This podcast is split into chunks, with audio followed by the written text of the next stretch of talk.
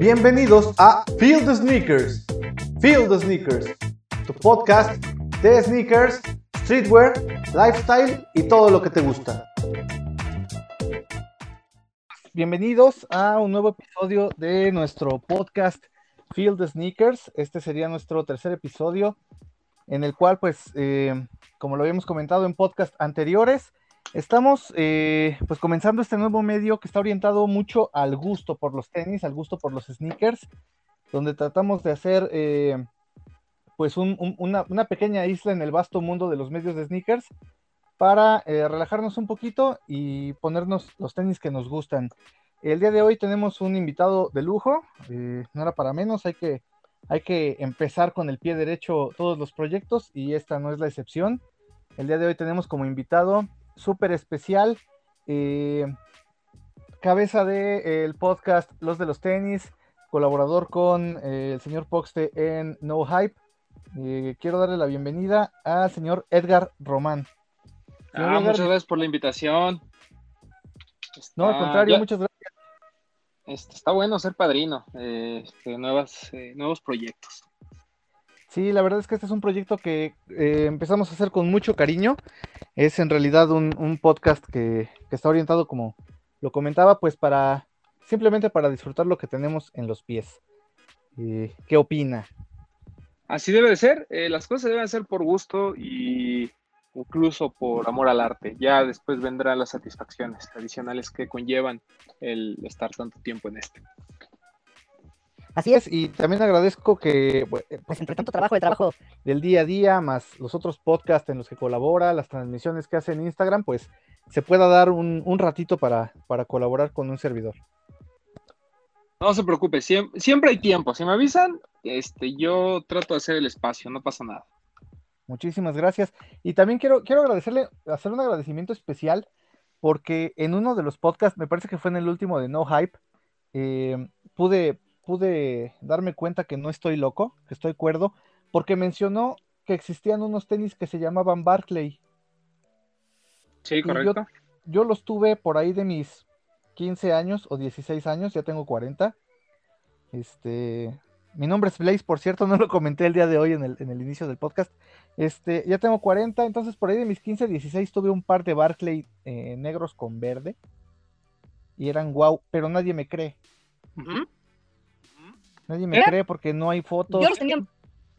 No, no existe. No hay, no hay un archivo acerca de esos bootlegs, pero eran blancos. Yo, yo los que tenía eran mm, como muy similares a un Jordan 10. O sea, así como de una, como de bota, pero tenía en la parte de los laterales como unos dientecitos, como unas olas. Y eran todos blancos con esto negro y la parte de atrás me parece que decía Barclay en azul, una cosa así. Y pero sí había de varios colores. Yo me acuerdo que había unos negros con morado que me gustaban muchísimo. A mí todos los tenis negros con morado, bienvenidos. O sea, me gustan mucho. Es como parte del, gusto principal. Este, y sí, yo, yo, la verdad es que tenía eso, ese par, nadie me cree porque como tal no hay, no hay un archivo ni nada de en cuanto a bootlegs. Me acuerdo que mencionó los Dr. Robinson, que también eran muy comunes. Este, yo me, yo me imagino que son de algún fabricante nacional, por ahí de León, que sacó algo de buena calidad. Es lo que me imagino. Sí, no, los Dr. Robinson eran chinos. De eso sí estoy seguro, porque decían Made in China.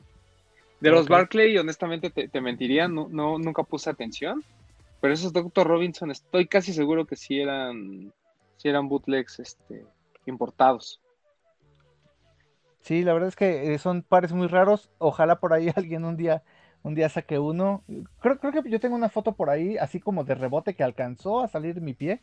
Voy a tratar de encontrarla y creo que es lo único que he podido ver hasta el momento. Sí, yo nunca he encontrado, o sea, yo estuve buscando infografía al respecto y la verdad es que no existe. O sea, por más que busqué y dije, y, tal vez eso apunta a lo que comentas de que muy probablemente los Barclay en específico este, eran, eran nacionales, ¿no? Porque no hay, o sea, simplemente no existe nada al respecto, pero estaría interesante por ahí de repente buscar a ver si existe algún algún par todavía rondando. Debe haber por ahí alguno, me sentiría como, como la serie de Sneakerheads, ¿no? Buscando los cero, pero aquí en este caso buscando los Barclay. Ándale, correcto. Algo así. Voy a, voy a empezar, en lugar de, Hong Kong, voy a empezar por Cuautitlán, que fue en el mercado de Cuautitlán donde los compré. Yo tengo muy claro que los Dr. Robbins, los Barclay los compré por una zapatería de mi casa, lo cual creo que todavía, este, bueno, por donde vivía en esas fechas, yo vivía en Bosques de Aragón, y al lado de la escuela había una zapatería que tenía cosas buenas, tenía este, ahí como Cons, y tenía Avia, y tenía estos Caepa, ¿no? Y, tenían esos Dr. Robinson y estoy casi seguro que los compré ahí, los, los Barclay y los Dr. Robinson, ah, estoy casi seguro que los compré en Meave. Seguramente, sí, porque también eran, eran lugares como comunes donde podíamos encontrar este tipo de, tenis. Y, la verdad es que precisamente creo que por ahí va como el, el, feel ahorita del, podcast, porque eran tenis que realmente, en mi caso, yo disfrutaba muchísimo. E-, esos tenis los gocé como, pocos. Jugaba básquet y eran los que traíamos para rockear en la, en la calle con los amigos. Y sí, sí fueron parte de ese, de ese gusto por los sneakers, ¿no? Desafortunadamente, creo que en ese tiempo no había pues ni cómo registrar, ni cómo archivar, ni cómo tener este, más contacto entre, entre fans. Creo que eran muy pocos.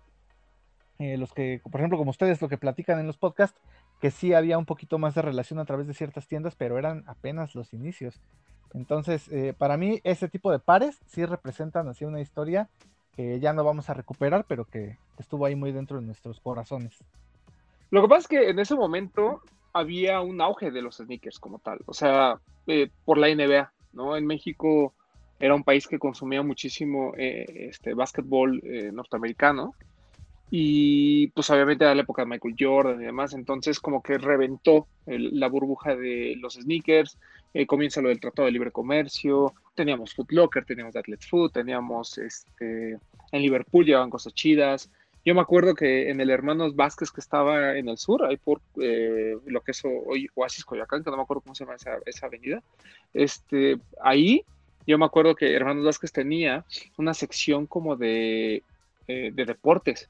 Y ahí yo, yo vi los primeros carnívores, los de, Nike, por ahí llegué a ver este, muchos tenis de Tonic, Avia, o sea, era eh, incluso en el Palacio de Hierro, imagínate, yo tengo bien clavado que mi papá se compró unos Avia porque decía, pues están en descuento, están baratos, están cómodos, me los voy a llevar, ¿no? Y estaba hablando que costaban, no sé, 300 pesos, que en ese momento era así como, pues caro, pero vaya, si ibas a, a, Meave, a lo mejor unos Nike te costaban 350, 400.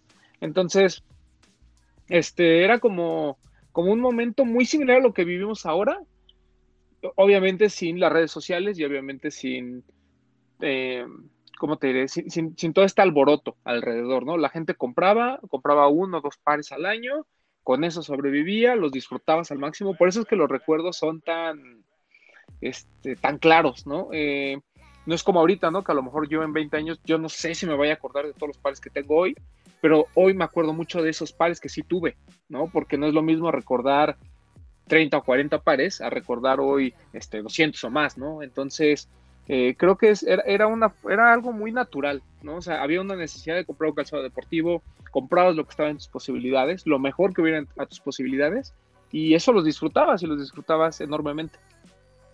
Así es. Eh, pues yo creo que precisamente eran, como dice, ¿no? La, no, había tanta exposición a, tantos tenis, los que había eran muy reconocibles, o por ejemplo los que a mí me tocaron con, amigos, con conocidos, eran muy reconocibles y, son tan vivos precisamente los recuerdos como indica. Yo recuerdo amigos que traían por ahí este, los de Jason Kidd, este, Zoom Flight, me parece que eran, eh, otro amigo tenía por ahí unos Team Hardaway, o sea, eran, era, muy fácil como ubicar e, esos modelos, este, y realmente uno compraba lo que, lo que le gustaba. Y yo, yo, quería preguntar precisamente aquí en parte de lo que tenemos preparado para el podcast, eh, ¿cuál es un par que, que en el caso del señor Román, cuál es un par que haya comprado, a lo mejor ya con el conocimiento que ahora tenemos, que, ahora tiene y que, y que comparte en los podcasts, eh, ¿cuál ha, sido un par que más allá de la relevancia o, de, o de la fama que puedan tener, un par que haya comprado porque le gustó? Nada más, e, este lo compré porque me gusta. ¿Cuál ha sido uno de esos? Mm. Ah, es que hay como, hay, como varias, este, varios asegúnes, ¿no? Yo te puedo decir que, por ejemplo, un parque que a mí me gusta mucho y que siempre me gustó de niño, pero lo compré más por esa nostalgia, eh, Shocks R4, por ejemplo, ¿no? Son de esos pares que nunca tuve de niño, que acaban de salir una reedición, me gustaban mucho, una reedición por ahí de 2010 me parece, una cosa así, y no, la verdad es que no los compré, no, no me interesaba en ese momento. Y ahorita que, que viene esta eh, reedición última hace un par de años, o el año pasado, no, 2019, 2019, este, me animé a comprarlos, ¿no? Y es un par que me gusta muchísimo. Pero, por ejemplo, se me ocurre mucho, hoy justamente estaba lavando un Nike Rushi, y el tema con el Roshi es que no es que me, no es que me gustaron mucho, pero me, me llamaba mucho la atención probarlo, ¿no? O sea, todo este contexto de que era una silueta muy minimalista, que el objetivo era que costara menos de 70 dólares, que iba a ser como el general release que íbamos a ver en todos, en todos lados. Es, es por ejemplo, uno de esos pares que a mí sí me, me llama mucho la atención y, y, lo compré. ¿no? Pero te digo, fue más esta cosquillita de vamos a ver si es tan bueno y vamos a ver si es tan cómodo. Pero así un par que yo haya visto en, la zapatería y haya dicho, mira, este me gusta mucho y no lo tengo, mm, yo creo que recientemente es que te iba a decir, compré un Hoka One One, pero bueno, on, on, y ese Hoka lo que tiene es que sí está chido, pero igual, o sea, lo compré porque, porque quería probar la marca pero algo así como que de repente lo hubiera visto por default.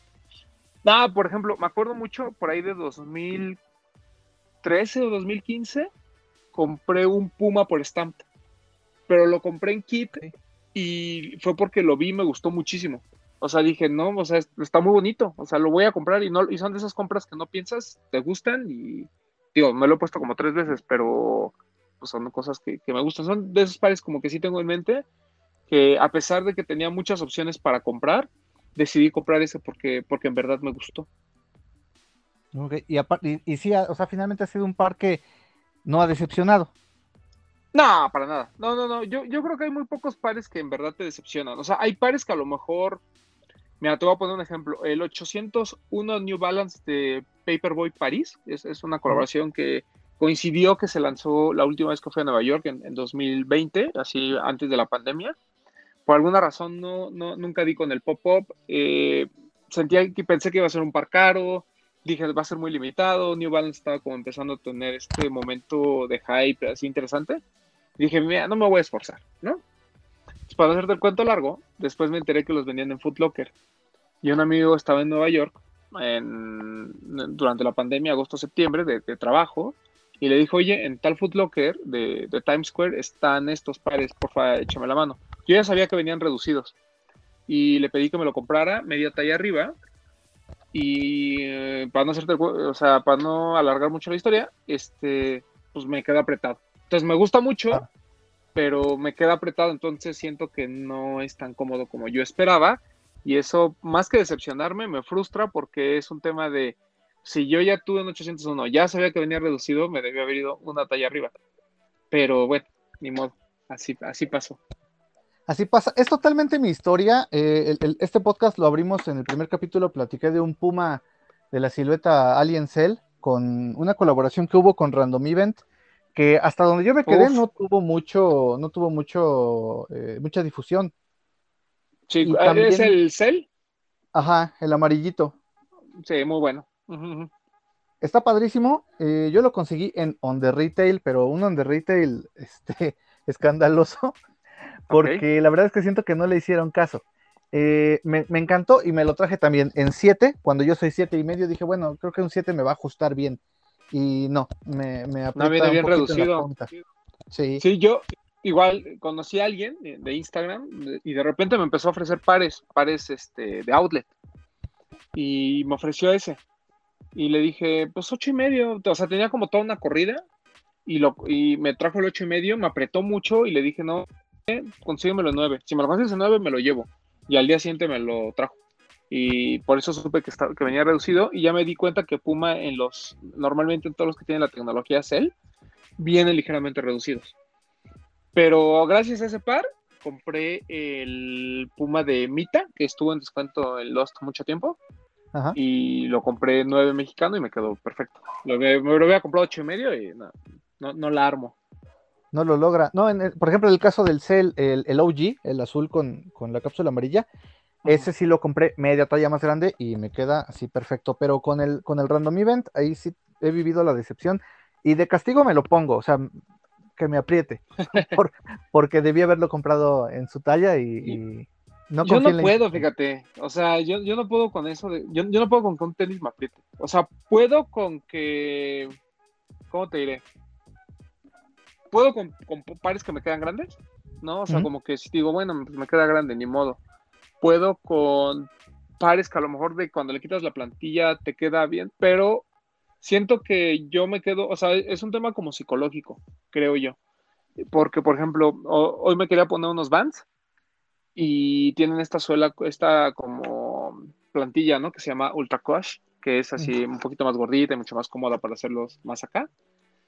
Y el tema con Vans es que si yo compro de mi talla, si yo compro ocho y medio mexicano, me, me, quedan un poquito largos. Pero si compro 8, que fue lo que pasó con este par, siento que me quedan como muy justos de, de lo ancho. Entonces es un ir y venir constante con Vans, me, me, gustan, pero pues ahora me quedé con las ganas porque le, le quité la plantilla y lo sentí cómodo, pero psicológicamente mi mente está pensando, es que aunque le quites la plantilla no te queda, ¿no? Entonces es así como un tema medio chistoso, pero... Pero no, yo no, yo no, no, no la verdad es que no me castigo. De hecho, tengo una historia que creo que nunca he contado, eh, mi peor momento con un, con un, par de sneakers justamente fue porque me apretaban muchísimo. Eran unos, los tengo así supermente, los Pomposite Eggplant. ¿Te acuerdas cuando oh, salieron hace como por 2011, 2012? Ajá. Este, yo lo compré súper emocionado, ocho y medio, me lo, lo traje, lo mandé a de Estados Unidos y yo muy contento, me lo puse y yo empecé a sentirlo muy a justo y dije, no, o sea, no es posible, o sea, yo soy ocho y medio, este par es ocho y medio, es un par que se amolda según esto a la forma de tu pie eh, conforme lo vas usando, pues simplemente tengo que darle tiempo, ¿no? Y ni siquiera caminé, o sea, iba en coche, me apretó tanto que me tuve que regresar a la casa a cambiarme. O sea, no lo aguanté. Me pareció así la cosa más espantosa que me había puesto en la vida. Y sí me fui a cambiar y ya después descubrí que los composites, si los compro medio número arriba, eh, puedo pasar sin ningún problema con ellos. es, como una, una, ¿cómo diría? Como una, mala pasada del, juego de los tenis, ¿no? Del juego de los sneakers. Este, ah, yo cuando empecé me pasaba mucho eso, yo no le atinaba las tallas. Entonces hasta que empecé como a documentarme un poquito, a entender que no todas las siluetas vienen de la misma horma, pues ya, o sea, como que uno empieza como a adaptarse, pero al principio uno da por hecho que un 8 es un 8 y no siempre es así. Sí, y, es bien complicado porque incluso entre marcas, pues depende de la silueta, ¿no? Además, nunca sabes realmente cuál es tu, talla, ¿no? O sea, decimos que vas a la talla porque la mayoría de los pares que compras los compras de una sola. Pero pues tú no sabes cuál es la el talle correcto, ¿no? No sabes si está bien eh, ser 11 eh, US o está bien ser 10.5 US. Lo único que sabes es que en mi caso, por ejemplo, yo compro que la mayoría 10.5 y mi recomendación siempre es que la gente vaya a la talla, ¿no? Eh, es más fácil porque te digo, e, es un tema a veces psicológico. Yo conozco gente que compra todo de la misma talla. Todo, todo. Aunque le digas viene reducido, él lo compra de esa talla. Porque él, para él, si no es de esa talla, su mente está jugando así como de, no, güey, es que pues no te va a quedar. O sea, si compras media arriba te va a quedar grande, si compras media abajo te va a quedar reducido. Pero todos los compra igual. Y hay gente que, pues sí, a lo mejor como nosotros, ¿no? Que te arriesgas y dices, bueno, pues ya la regué, entonces ya para la próxima sé. O pues gente como tú que le gusta también este eh, parecer ahí que le aprietan los tenis. Nada más lo hago con el random event por, por, porque, porque pude haberlo corregido. Y, algo que, sucede es que en esa ocasión yo no me los pude probar. A mí me gusta probármelo siempre los tenis. Trato, trato de que sea ya sea en la tienda o en el outlet o en, la, o en la Invictus probarme siempre el par.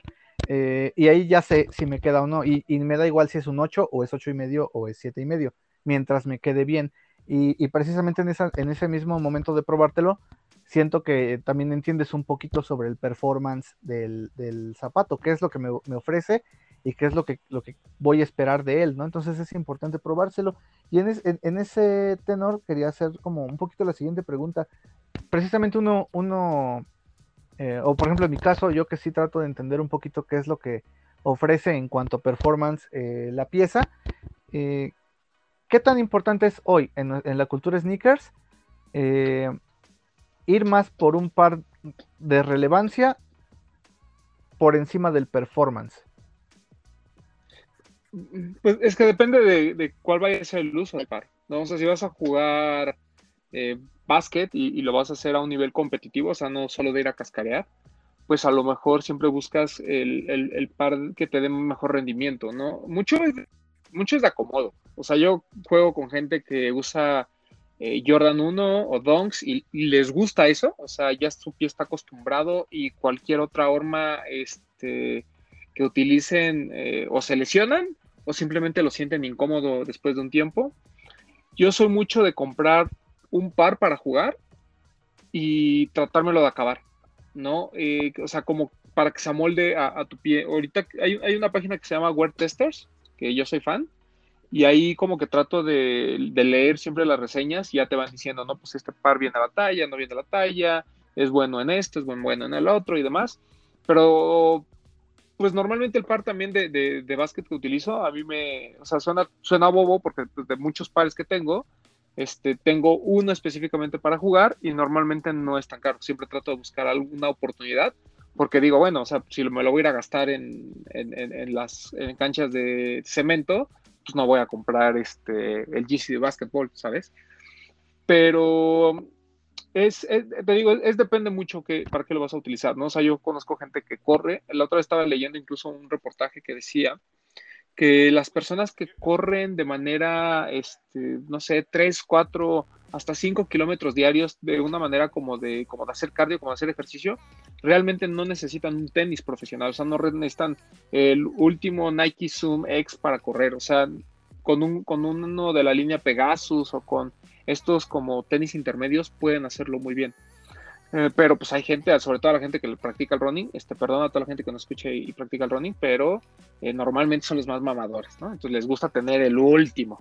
Entonces, eh, pues está chido, o sea, yo creo que el, tema es que en, el tema del básquetbol en particular, siento que ya los tenis de hoy rebasan a la moda, ¿no? O sea, hoy tú te pones unos jeans y te pones una playera hoy y ya esos tenis no sientes que van, ¿no? Porque a lo mejor la tendencia ahorita es regresar a estos tenis como más...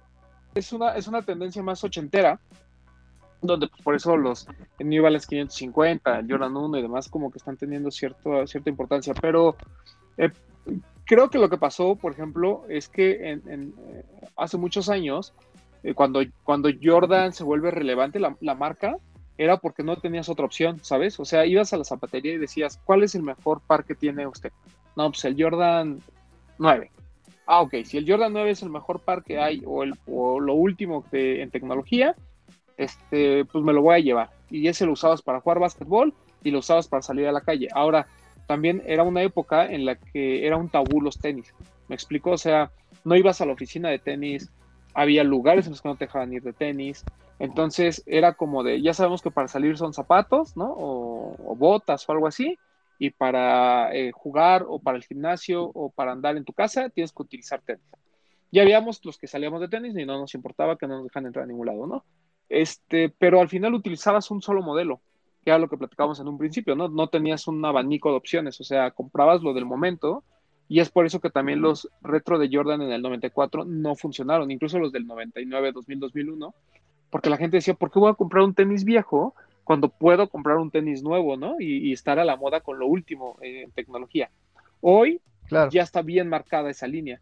Ya están los pares de performance, que son los que utilizas para jugar, y están los pares como de lifestyle, que son pues, los que traemos para, para andar con jeans y demás. Entonces, creo que en cuanto a que esa línea existió, eh, ya fue muy difícil adoptar los pares de performance como parte de tu indumentaria. Obviamente hay gente que sigue comprando un par, probablemente siga comprando el mejor par de básquet eh, del, mundo este, para jugar y es el que utiliza en, el día a día.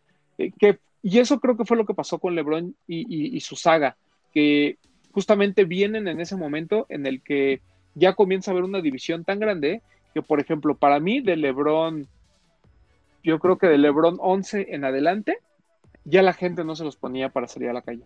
Digo, ahorita hay algunas versiones o ediciones que, pues, se ven bien, pero realmente yo creo que no te los ponías. Y el Lebron 8, por ejemplo, ahora que va a salir el South Beach, a mí me parece una joya, pero sí es un par que a lo mejor hoy ya no te pones con jeans, te pones con una bermuda y playera y demás, pero no es un par que digas, ah, mira, es un par que se ve padre con khaki, se ve padre con jeans, o sea, es un par que ya tiene como muy estigmatizado que va a ser para que andes de, de ¿no? Entonces, em, e, ese, ese, creo que es el tema con el par de performance, o sea, mmm, ahora no confundamos eh, el, tema de que, por ejemplo, hay pares de performance que se adaptan muy bien a la, al lifestyle, ¿no? Que puede ser, por ejemplo, el Ultra Boost. Yo creo que el Ultra Boost es el, único, es el último par realmente pensado en hacer ejercicio que se eh, adoptó muy bien en la, en la, cultura urbana para traerlo en el día a día. Así es, ¿no? Yo, me parece que Adidas sí, toma mucho en cuenta el, día a día a la hora de diseñar.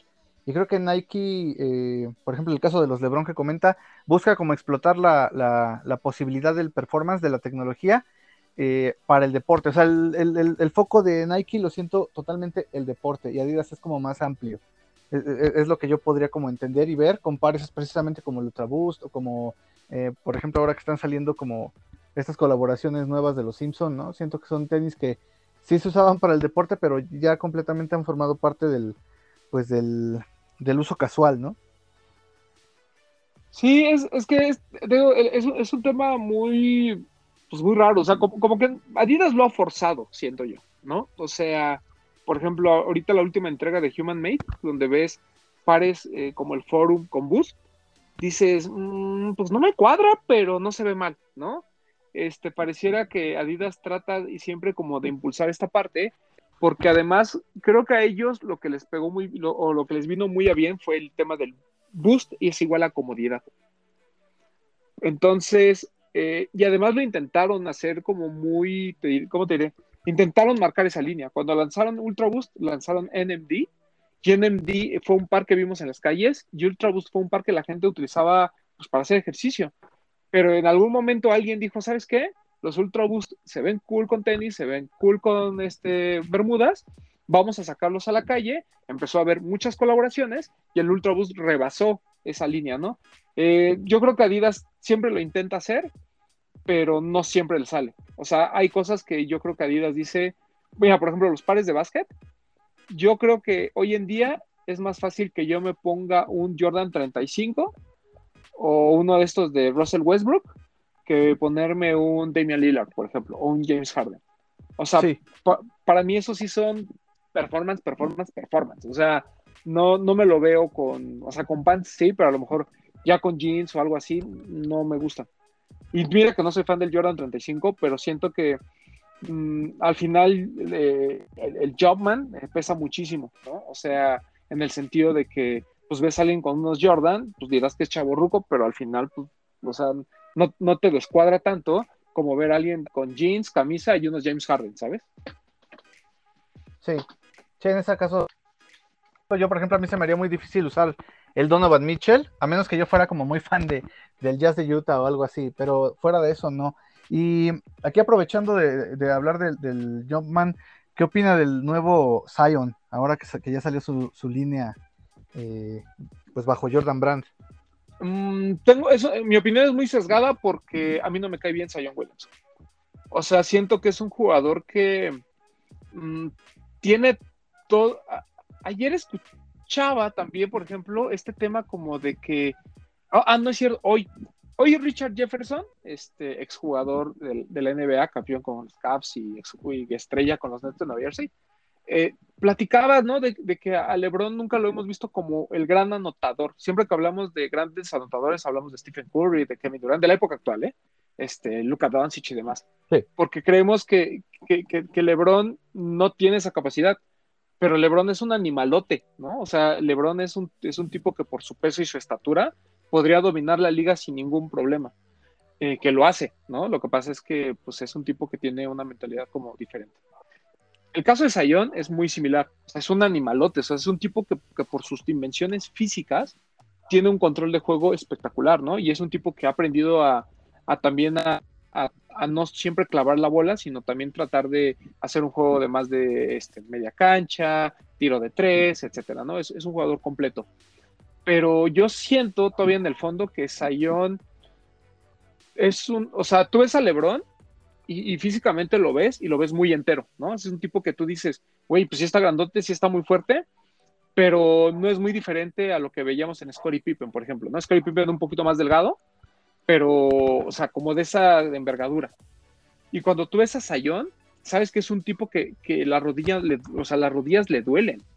No estoy seguro, estoy seguro que se levanta todos los días con un dolor de rodillas asqueroso. Entonces, este, como que a mí me da mucho miedo que, que Sayón sea de esos grandes prospectos que se lesionen en muy poco tiempo y, no tengan una carrera este, que perdure. Y por eso tengo como siempre ese rechazo a, todo lo que pase con Sayón. Es así como decía, o sea, es, es, es como de, de, momento. Pero yo a mí me hubiera gustado más ver antes una silueta de Luca que de Sayón. y hablando del par en particular, a mí me parece que es igual de irrelevante que uno de Russell Westbrook.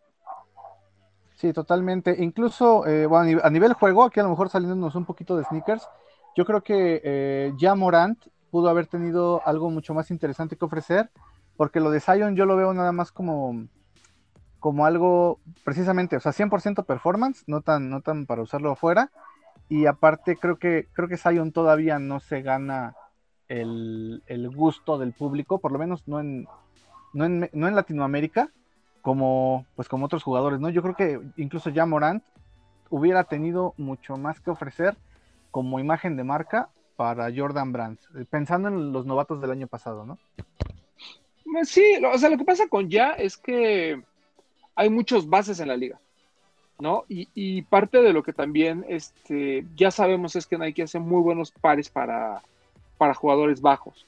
Eh, históricamente, Mm, creo que solo, me atrevería a decir que solo Charles Barkley y tal vez Shaquille O'Neal han tenido como, como, como postes o como delanteros de poder, han tenido este, buenas ejecuciones que hasta ahorita podríamos considerar como clásicos. Si tú ves, casi todos son de delanteros bajos, o sea, de small forward tipo Scottie Pippen hacia abajo. Todos, todos, todos, todos. Eh, Jordan, Penny, este, por ahí, por ejemplo, Chris Webber, pues o sea, no es Chris Webber como tal, sino los pares que utilizó como que sí fueron relevantes, pero normalmente hombres grandes, y siempre lo han dicho, es muy, es muy difícil de mercadear, ¿no? El caso de Dwight Howard le pasó, por ejemplo, con Adidas, que nunca, nunca lo lograron. Este, Carmalón, por ejemplo, pues mm, sus tenis los recuerdas, pero como los Apex sobre todo, ¿no? Pero pues la verdad es que nunca dijiste quiero un par de Carmalón. Eh, como, como que asimilas jugadores, este, jugadores rápidos, jugadores veloces, jugadores espectaculares con estas tres posiciones, ¿no? Point guard, shooting guard y shooting guard y small forward, ¿no? Y los otros, pues como que habrá uno que otro, pero es muy difícil de mercadear. Entonces creo que Nike vio a Zion como esa oportunidad de decir, oigan, también los hombres, así que también los hombres grandes pueden este, tener su lugar en la escena, ¿no? Pero pues no, o sea, perdón, pero a mí Zion no me dice nada, el part no me dice nada, y yo siento que o sea, ya eh, habría que esperar porque también ah, es un jugador que ha sufrido muchas lesiones y, no lo hemos visto realmente como, como, explotar. Además, su equipo pues va y viene, ¿no? Este, pero yo creo que tienen en Luca, tienen Jordan Brad hoy tiene en Luca Doncic el mejor asset que han tenido desde Dwayne Wade, me atrevo a decir. Sí, totalmente. Eh, incluso en los, en los tenis de hombres grandes, eh, creo que cabría mencionar a lo mejor el Command Force de David Robinson, pero eh, que finalmente es un jugador que a pesar de ser grande, pues compartía esas características de, agilidad y rapidez que, que comentaba hace un momento. Entonces, eh, incluso Dennis Rodman. Con los jugadores de peso es más complicado. O sea, Dennis Rodman comenzó su carrera en los Pistones jugando small forward, ¿no? O sea, por eso le tocaba marcar a veces a Michael Jordan, a Scottie Pippen. Porque además, pues, o sea, tenían a, o sea, ese equipo de los Pistones tenía 50 postes, ¿no? O sea, e, eran 15 jugadores y solo Joe DeMar y Isaiah Thomas. Digo, obviamente había más, ¿no? Pero me refiero a que, o sea, su, alineación incluía tres hombres grandes. Y, y, Dennis Rodman, incluso en la preparatoria y, parte de, la universidad, jugaba de, de, small forward. O sea, era un tipo incluso con una ofensiva bastante interesante. Pero él más fue por su espectacularidad fuera de la cancha, creo, que sus tenis rebasaron ¿no? Y, fueron tan importantes. Pero como dices, David Robinson es otro ejemplo. Eh, por ejemplo, Tim Duncan, gran jugador, lo intentaron mercadear de todas las formas posibles y nomás no. Los Kevin Garnett, por ejemplo, pues te acuerdas de ellos porque el More Tempo era muy bonito y lo que tú quieras, pero hubo uno o dos modelos y después, o sea, no, va, no hubo una continuidad, o sea, no hablas de ellos y, se te vienen a la mente cinco siluetas de cada uno. O sea, pues como que te acuerdas uno o dos modelos que dijiste, ah, pues fueron relevantes, pero no es como Jordan, ¿no? Que tienes en mente, es como Pip, este Penny, que tienes en mente sus cinco modelos, o Pippen, que tuvo incluso unos que no eran de él, pero este, fueron relevantes, ¿no? Um, o sea, eh, incluso Jason Kidd, por ejemplo. Pero bueno, o sea, es, cuestión de, mercadeo, ¿no? Normalmente confundimos que lo espectacular viene con estos jóvenes un poquito más este, ágiles que con los hombres grandes, ¿no? Así es, es completamente cuestión de mercadeo, de pues de, la visión que tengan las, las marcas para, llevar sus productos. Y pues sí, me parece una, visión muy interesante y creo que coincidimos en, muchos puntos en cuanto a, la línea de Zion. Ya para terminar, a, mí me surgió una duda muy personal, muy personal. Yo he visto, y hablando de mercadeo, que Adidas, por ejemplo, lo ha hecho muy bien en este inicio de año hasta el momento con, con Forum. Forum creo que se está eh, convirtiendo en, un icono diferente a lo que se esperaba a lo mejor del Dunk, que pensábamos que iba a ser como un, mucho más importante y, sobre todo de una mayor cobertura de mercado del Dunk, y el Forum lo está logrando. Es, esos dos pares yo los veo con similitudes, pues porque vienen a lo mejor de, temas de, de ser más urbanos, ¿no? De ser como más skate. Por ejemplo, con el de Bad Bunny, que completamente lo orientaron al skate. ¿Qué tendría que hacer una marca, por ejemplo, porque fue únicamente una idea, como Puma, un modelo tan básico como el Puma Rebound, ¿qué tendría que hacer una marca para poder penetrar en ese mercado? ¿Es, es, un mercado nuevo que valdría la pena explorar para una marca como Puma, por ejemplo? Es que todo depende de, de que, o sea, ahorita lo que pasa es que todo cuadra, ¿no? O sea, vienes de una época de, de donks en la que todo el mundo sacó sus mejores siluetas, incluso las casas de moda están haciendo eh, pares similares, ¿no? Basta ver lo que está haciendo Louis Vuitton, por ahí Dior también sacó algo muy similar. O sea, como, como estos pares de básquetbol ochenteros que en algún momento los skaters adoptaron y hay como esta relación, ¿no? E, y Nike empujó el dunk hasta más no poder, o sea, hoy ya nos harta, ¿no? O sea, ya es cada semana un dunk, cada semana un dunk, cada semana un dunk, y pues mientras sigan revendiendo, todo el mundo no dice nada pero va a llegar un punto en el que ya va a ser tanta la saturación que vas a decir, hoy pues no me interesan tanto los dunks. El tema es que te digo, empieza otra vez esta moda de los pantalones más anchos, eh, las playeras más holgadas, todo oversized, y esos tenis se ven muy bien, porque es un tema de, simetría, ¿no? Es un tema de proporciones. Entonces, pues te ve mejor unos kakis este, más holgados con una playera oversized y tus New Balance 550 o tus este Dunk o tus Forum, que pues no sé, o sea, que, antes, ¿no? antes buscabas tenis un poquito más estilizados porque todo era skinny, Antes, pues, unos pants, unos tenis, unos este, jeans skinny con tus tenis, este, no sé, unos Flyknit o este, algunos runners y demás. Hoy la moda ha cambiado, la moda va más para este lado un poquito más, este, pues como, como de skater y pues los tenis tienen que cuadrar. Entonces, yo creo que es un muy buen momento, por ejemplo, si una marca quisiera, lo hizo, eh, es que hay un buen ejemplo, o sea, New Balance lo está haciendo. El 550 de New Balance es justamente eso, ¿no? Es un par de, de básquetbol, este, muy, pues, ¿cómo, ¿cómo, lo podríamos decir? Este, pues muy clásico, ¿no? Sí, todo de piel, sin complicaciones. Tuvo la fortuna de, colaborar con Aime, Aime Leondor. Entonces, pues, o sea, hay, hay, forma de competir con estas marcas, hay forma de, también quitarle el foco al Donk y al, y al Forum, pero lo tienes que hacer bien, lo tienes que hacer a veces con la ayuda de un colaborador en el que la gente diga, ok, yo quiero usar la ropa de ese güey, ¿no? O sea, y creo que ese es el tema a lo mejor con Puma. Puma, los colaboradores que tiene, son cosas que no consumimos y que muchas veces desconocemos. Si yo te pregunto, dime, ¿tienes en mente algunas piezas de Random Event que no tengan nada que ver con Puma? Me vas a decir, pues, pues no. O sea, es como así como de, pues, pues sí, o sea, sé que existe Random Event, sé que es una marca este, china, sé que es una marca de moda, pero no es algo que yo tenga en mente. Y cuando tú ves a Emilio Ondor y, y, ves la ropa y ves todo, dices, güey, o sea, yo, yo quiero comprar de esa marca, ¿no? Cuando ves Forum y ves Bad Bunny, pues a lo mejor no quieres comprar las cosas de Bad Bunny, pero sabes quién es Bad Bunny y entiendes la silueta y ves el Forum 84 este con el tratamiento vintage, entonces pues, te llama la atención, la, el bombardeo mercadológico que hizo este, Adidas para posicionar el Forum también fue el correcto. O sea, si, lo ves, es, no, no solo es tener una, una buena silueta, sino también es todo lo que sucede alrededor de ella pero yo creo que cualquier marca con potencial y con presupuesto puede, no te voy a decir, este, competir con las grandes en términos de volumen, pero sí se puede abrir de un nicho dentro de, dentro de la cultura y podrían ser una gran opción, ¿no? Eh, por ejemplo, ahorita me sorprende lo de New Balance, porque te puedo decir que un New Balance de Emil Leon cuesta lo mismo que un Forum Bad Bunny Rosa en reventa. O sea, a ese nivel estamos. ¿No? Y, esos dos cuestan mucho más que muchos donks. Entonces, o sea, incluso la gente está dispuesta a pagar cantidades extras por este tipo de pares. Y eso creo que es una señal de que New Balance lo está haciendo muy bien y de que no... Yo creo que New Balance nos, nos dio esa lección el año pasado. No importa si Nike tiene todavía a Virgil Abloh, no importa si Adidas tiene a Bad Bunny, los otros tienen a J Balvin, o sea, no importa nada de eso.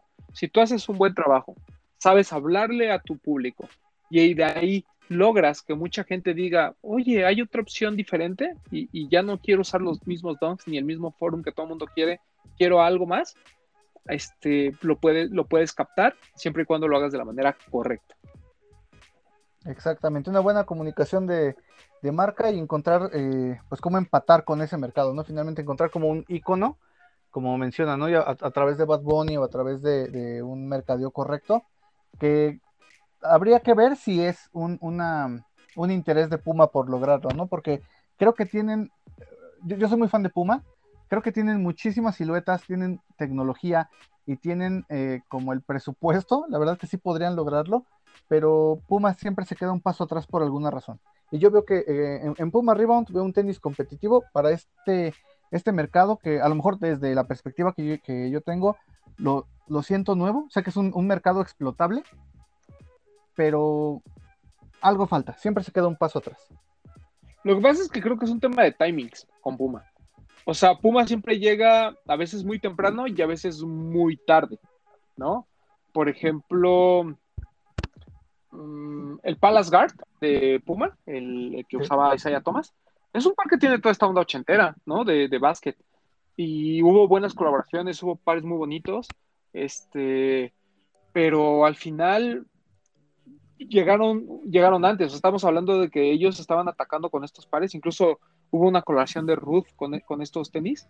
Y, por ejemplo, Ruth es un gran asset que tiene ahí este Puma. O sea, Puma, Puma, y Ruth podrían ser lo que hace New Balance y Aimee Leondor.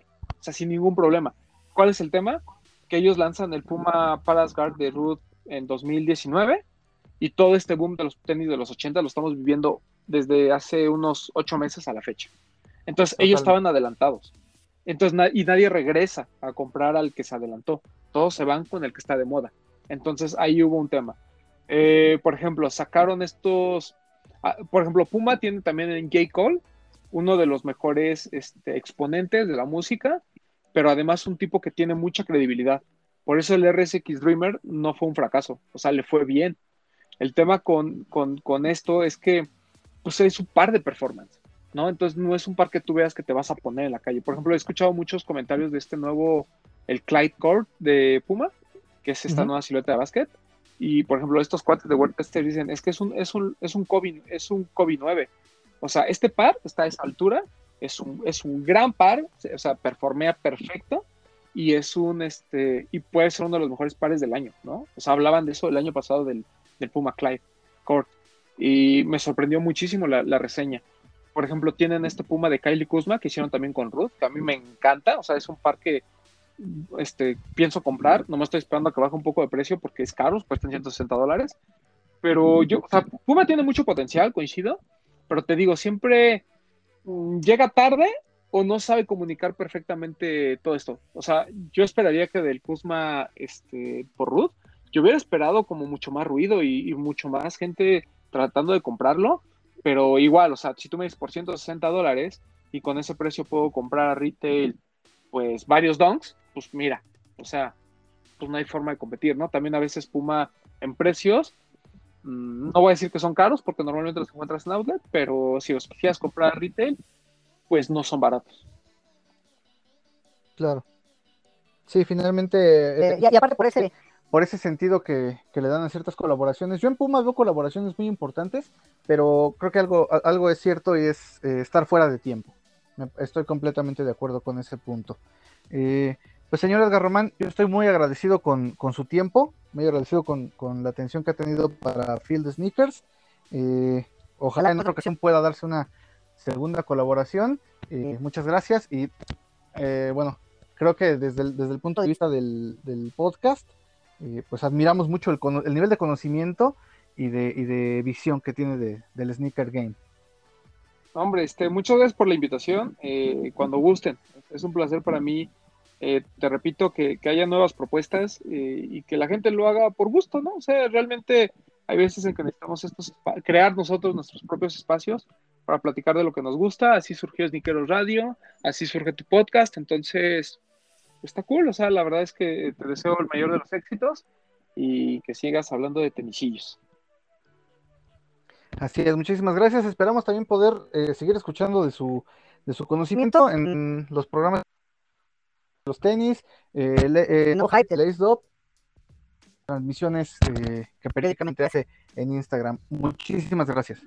No, hombre, gracias a ti. Gracias por la entrevista gracias también a todos los que eh, nos escuchan. Recuerden nuestras redes sociales, Instagram, Field Sneakers, donde eh, compartiremos un poquito de imágenes sobre lo que estuvimos platicando con el señor Edgar Román el día de hoy. Eh, no me despido, todavía viene un poquito más de, de nuestro programa Field Sneakers, pero esa es nuestra recomendación de cada día. Recuerden, descansen y feel your sneakers.